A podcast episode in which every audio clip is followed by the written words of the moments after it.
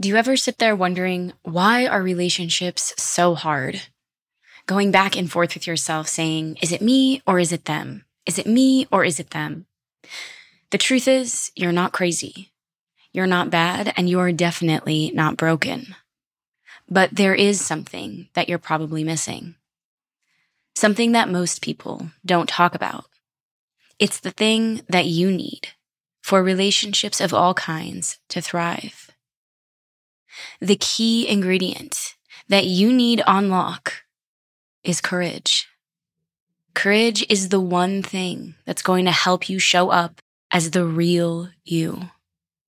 To be honest and transparent in your actions and in your words.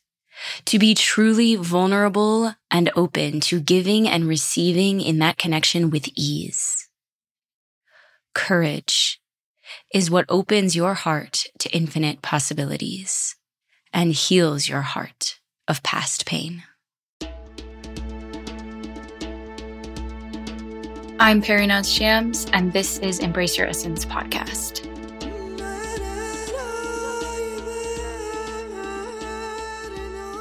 You might be saying, why courage? Why is that the key ingredient that will turn things around for me? Well, the truth is most of us have experienced pain before. Whether it was betrayal in your past romantic partnerships, whether you've been hurt by the words or the actions of your friends earlier in life, your siblings growing up, or your parents or first caregivers. On top of that, all of us are living in a world where we are constantly fed images and illusions of who we are supposed to be. We're fed these stories of what love means and what it should look like. We're given these scripts that really don't match reality, nor do they honor the true power of love at its essence. We're given these false ideas of personas. What it means to be a, quote, real man and a, quote, good woman. And honestly, all of these ideas that turn into scripts, that turn into the ways we live our lives, they infiltrate us on the deepest level. They weasel into our subconscious, and they have us moving, not at all with courage, but with a whole lot of fear, a whole lot of fake attitude. We are defensive. We're trying to prove ourselves. Sometimes we don't even know what we're trying to prove or to whom, but we are moving with that energy. We're out here telling ourselves, I want deep connection, but we don't lead with depth, with trust, with openness, courage, or love at all. We move with the energy of, you're guilty until proven innocent. This is especially true in the dating world right now. There are so many clients of mine, and me, myself, when dating, that are experiencing the same thing, which is everyone's so surface level. Nobody has what it really takes. Well, my question is, how is it that every single person on every single dating app you've ever been on is so surface level and you aren't? How is it that it's always the other person? Now I know what you're saying. Well, I'm not like them. I haven't done this and this and this. Look, I said those same things to myself. And I'm not saying you are exactly like the people you've dated. But I am saying there are things you haven't seen. And that's what we're going to explore in this episode today. The second area where I see these rampant trust issues showing up, where people are interacting but they're really not relating honestly in the present moment at all, is within family structures, between siblings, or from a parent to a child or vice versa. There is so much projecting that goes on that everyone has internalized. It is squashing the flow of love, even between you and the people you care about the most. It's time for us to ditch the scripts. It's time for us to rise in our courage so that we can experience real love. So here's the uncomfortable truth. Real love and true depth that you want from other people is not currently flowing towards you because you are not rooted in your depth and your love. And ultimately, we get what we give out. See, the quality of your relationships up to this point is a direct mirror of your actions, your deeply ingrained expectations that you place on yourself and people around you. It's the reason why love doesn't seem effortless. It seems so evasive, hard to find. It's why all of us are walking around with an idea of that perfect person. And no one in reality seems to come anything close to that. This is why you need courage. We all need courage to go inward and to get real, to see the truth behind our patterns and our cycles playing out in our family, in our friend circles, and in our partnerships. When we go inward, when you go inward, you're going to have to let your defenses down towards yourself. Some of you right now might already be getting a little hot on the back of your neck saying, "No, I'm a good person. I haven't done anybody like my ex did me." Maybe not, but that doesn't mean you aren't an active and equal participant in your relationship struggles. It doesn't mean that you are absolved of responsibility from really getting to the root of how you see love and all the ways that that is hurting you. If you don't have the courage to go there, to unlearn the ways you have learned to struggle in love, then you aren't going to be able to do the real work, which is to reframe what love is really, and to start moving with that new perspective in your daily life. Most people don't want to say that they are the reason love isn't working out for them. It's much easier to just throw a blanket statement out there like, all women are demanding and superficial, or it's so much easier to walk around saying all men are shit. It's easier to stay caged in these categories and ideas in your mind. It's easier to project your past pain into the future than to show up in the present moment and take someone for who they really are, to be really present and to listen rather than react, to listen rather than to get angry, to listen for the sake of listening and being there rather than listening, waiting for all the holes in what they say. It takes courage to learn to love in the real way. And if you are someone who has struggled in past relationships, whether it's in your family, your friendship circles, or romantic partnership, you're not alone. And I want to share with you some of the questions I've gotten from clients recently about love. So you see, there are other people asking questions about this, trying to peel apart the very subversive, suffocating, and harmful narrative that has been ingrained in us around love. One question I recently got was, what's the difference between loving yourself and learning to love others? The answer is, at least from my perspective, they are one and the same. If you see love as a choice that you get to make based on how much you've decided you value someone in a moment, then you're doing that to yourself too. You're probably somebody who likes yourself when you think you're doing a good job in life, and you're probably a jerk to yourself when you don't think you're doing a good job in life. Is that true? You're probably nice to yourself about certain things, the things you like, for example, how smart you are, so long as there aren't any smarter people around. And you probably also shame parts of yourself, like your body or your abilities or whatever. The point is, don't start by trying to love others. Start by trying to unlearn all the ways you have learned to be unkind and cause harm to yourself.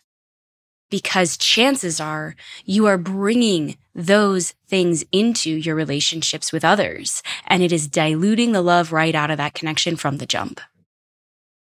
Another question that recently came to me was, how do you make sure people aren't walking all over you?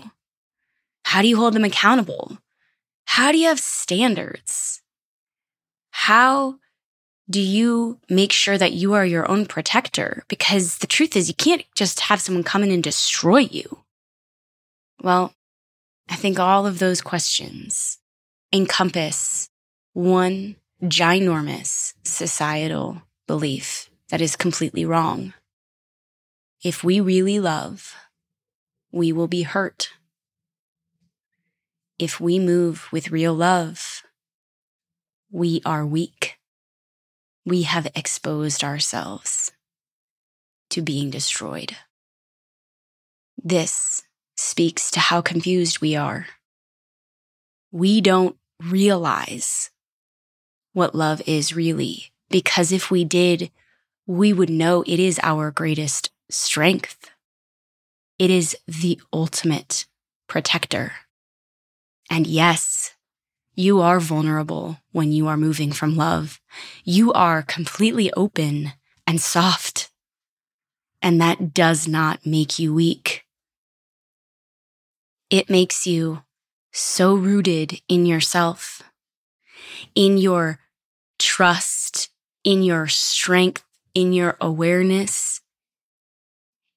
It means you are so deeply connected to you and your understanding of self, that you can be completely open and soft and real and vulnerable with another, because you fundamentally understand that has nothing to do with your strength.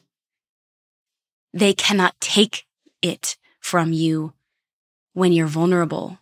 They cannot take your love away from you, because it is infused into you. It is inherent to you. I know what I've just said is a departure from what you've been told. It might even just feel like a false claim, but you don't have to take my word for it. This has been written in the ancient texts time after time. Persians say, and they have said for thousands of years, the greatest love we will ever know is the one with our awareness. When we are a friend to ourself is when we will really taste the sweetness of love and life. That is written into the ancient poetry. There's a Persian poem that says, the word used by Sufis, or spiritual mystics, to describe love is ishq, a word derived from a longer word that is used to describe a type of vine. When this vine winds itself around a tree, the tree withers and dies. So love of our mind, of our world, dries up and turns yellow, the tree of the body. But spiritual love withers the root of the ego. For me, this is everything. When we love in the way we've been taught to love, following the scripts of society, we wrap ourselves around another, whether that's our partner, our parent, our brother or sister, and we squeeze the life out of that connection with our expectations, with our ideas of who they should be, of all the ways that we keep score.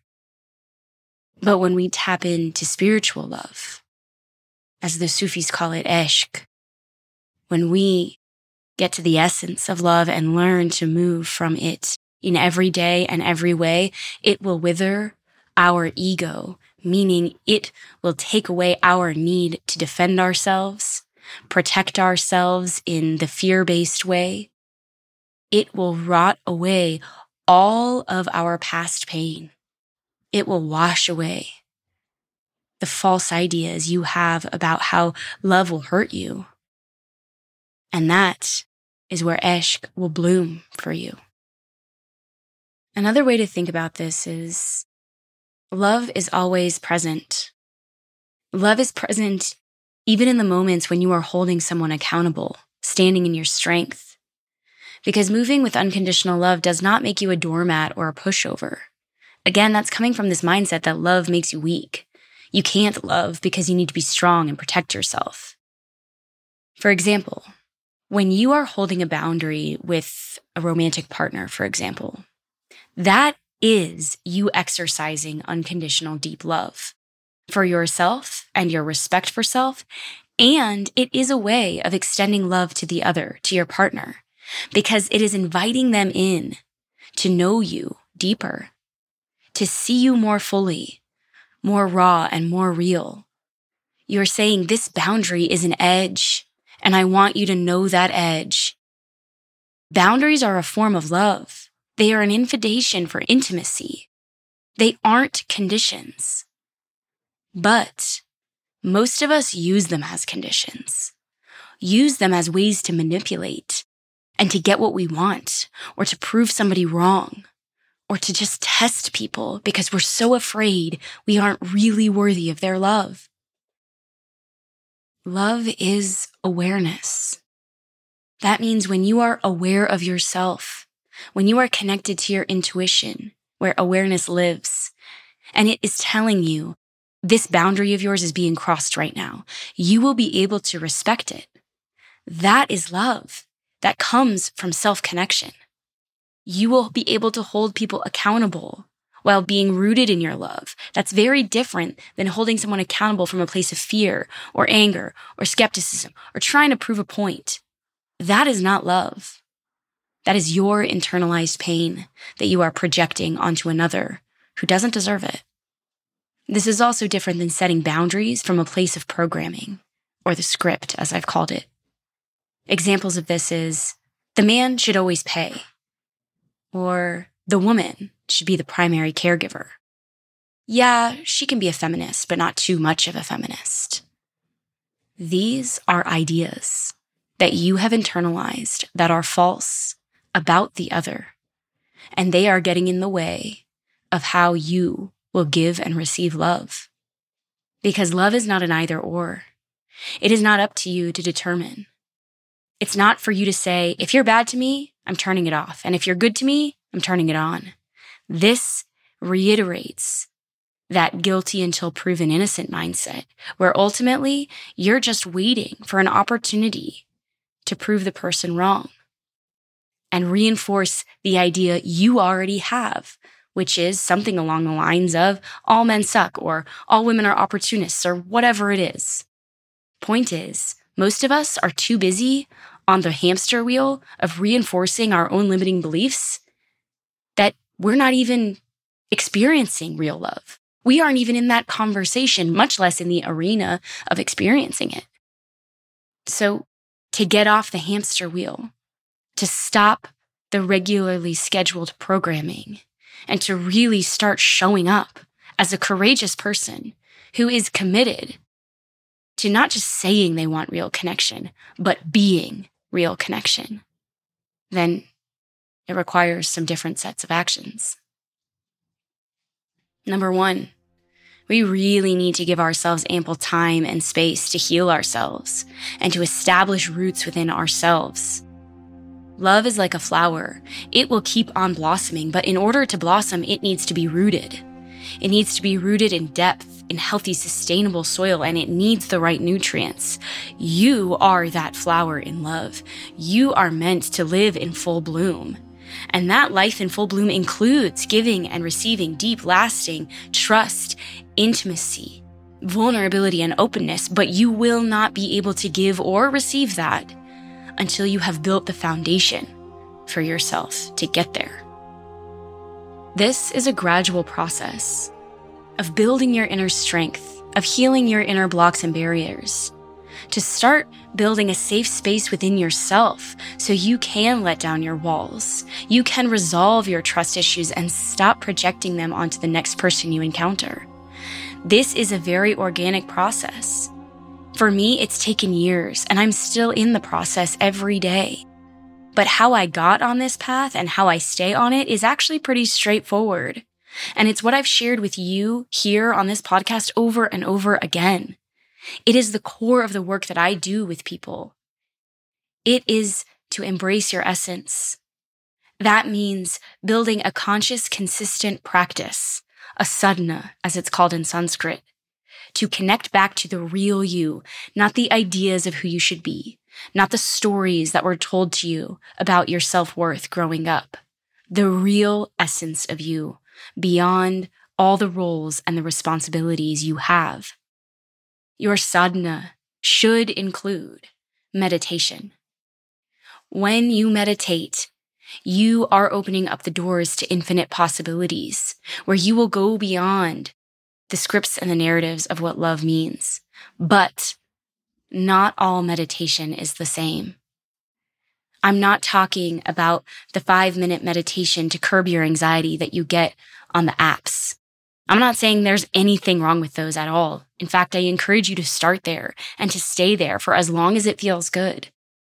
But when we're talking about getting to the roots of the blocks and the barriers that live within you, in your psyche, in your energy, sometimes even in the people who came before you and passed down their fears to you, we've got to go deeper than the 5-minute meditation on the app. And going deeper, for me, and when you work with me, means getting into the world of Tantra. Tantra is a spiritual science that was born out of India thousands of years ago. Tantra translates to the science of self-awareness. Tantra has at its forefront goddesses. Goddesses that represent different qualities of divine feminine strength, also known as Devi consciousness. The reason I'm bringing this up is because Tantra is not concerned with how men should act or how women should act. Tantra understands that at the core of all of our beings is an essential, balanced set of energies, masculine and feminine. And when you start meditating from the Tantra lineage, you start to naturally balance those energies within you. You start to understand the strength of the feminine in a new way, not at all as controlling, manipulative, or emotional, or whatever else you've been told. You start to understand the masculine not as something to be defended against, something overbearing, but a nurturer, a protector in a soft sense. It's when I started meditating from the Tantra lineage under the guidance of my teacher, Chandresh, that my life changed. I don't mean the perfect partner, knight in shining armor, showed up the next day or the next week or even the next year or even in the next 5 years. What I mean when I say my life changed is I started to completely reframe how I looked at myself. Slowly, organically, very powerfully, I've started to peel back the layers of all the ways I have learned to be hurt and to cause hurt, even though I was never trying to. I have slowly learned how to step into my strength, how to lead with courage, how to be unapologetic with my love, whether it's with a client, a friend, a family member, a person I'm dating, a person who I'm dating and has let me down, or a person on the street that I don't even really know. I've learned to be strong and soft, because I have connected to true feminine strength, and I have learned and am learning how to receive true masculine energy when it is healed and whole. The same is possible for you. You can walk the path of healing the essential energies of masculine and feminine within you, and you can start to receive healing in this way. On this podcast, I have Tantra meditations that you can try out. You can also join one of my programs. I'll teach you in depth, step by step, how to do this meditation, how to use it to activate your courage, to let down your walls, and to show up in your ultimate strength. The second part of your sadhana, or consistent practice of healing, needs to be focused on the body. For me and my clients, that means yoga. Now, this is not yoga that you do in the studio. This is yoga that's focused on somatic healing, meaning integrating the mind and the body so that the nervous system gets to be calm again. See, the problem is most of us are walking around in this world with a jacked up nervous system because we've carried trauma, or because we're really stressed out because our jobs are really hard and high intensity and our job is kind of a pain in our ass and our boss is kind of a dick. Sound familiar? All of us have a nervous system that, for the most part, is on high alert. And when you start doing somatic sequences, when you start tapping into the world of shadow yoga, as I have learned from my teacher, Dr. Blossom, you start to see yourself and all the ways you are on high alert and all the ways you project that out into your daily life in the form of pressure, expectations, anxiety, self-doubt, withdrawing, or being impulsive, or self-sabotage. The list honestly goes on. This yoga has changed the way I relate to the world. It has softened me. It has made me more grateful, more in tune, more reliable. In so many ways, yoga has the ability to transform you, but you have to do it in a way that's authentic. And unfortunately, most yoga that we see today is not authentic. It's about performance. It's about perfection. And honestly, it feels weird. In addition to the meditation, in addition to the yoga, there should be some form of guidance, a scaffolding to put around your own reflection process. The layers that you're pulling back, sometimes it can get intense. I know it has been for me. Sometimes it can take longer than you think, or sometimes it moves a lot faster than you think. I know for me, I have needed a mentor. I have relied on my mentors for years. And my mentors have come and gone at different times, but my point to you is if you are really ready to rise, if you are really ready to ditch the stories, to drop the scripts, to start showing up as the real you so that love can flow into your life, then it's time to get serious. Find a mentor. Build a sadhana. Like I said, it's not a promise that your one true love will show up tomorrow. It's not even a promise that a partner will come at all. But it is a promise that you will rise beyond the dumbed down, cheapened, fear-based stories of love that permeate our life. And in doing so, you will experience your true strength, openness, and ability to love from within. Recently, I was on a call with a client where she had been doing a lot of this work that I'm telling you about right now. And she said, I've had a huge change of heart. I don't even know if I want a partner anymore. Not in a bad way, not in a bitter way. In a way of I'm realizing the role that a partner plays in my life is so much different than I've ever thought about. I've always forced men to play these roles in my life. And I didn't even realize I was doing it. I've always forced myself to play a role in their life. And I didn't even want that. I was just doing it because I picked it up somewhere. Now that I know my strength, I want a relationship with myself, and I'll go from there. That, by the way, is a direct quote. In summary, love from the jump. Don't wait. Don't hold back. The next time you have coffee with someone, go on a date, or call your mom, ask yourself, how would I show up if I already trusted, respected, and cherished this person? And then do that without reservation or fear. Thank you for being present. Thank you for staying open and getting curious about the ways courage can help you in your relationships and rise in love. If you're ready to dive deeper into this topic, I encourage you to take the following steps. 1, visit perenoudshams.com and check out my newest offering, the Courage in Love Coaching Intensive. This is a 3-session immersive deep dive into understanding your existing blocks and barriers against love, looking at your habits and patterns in love, and creating a very specific personalized map that you can use moving forward to show up in greater receptivity, openness, and strength, using courage. Next, I invite you to consider the Courage in Love Healing Wellness Retreat happening this September in Mexico. It's a week-long experience where we're going to use Tantra meditation, shadow yoga, and so much more to go beyond the past stories, to go beyond our normal ways of existing and show up in greater strength, love, and courage in every way. You may never feel ready to start, but that doesn't mean it's not the right time to start. Thank you for being here.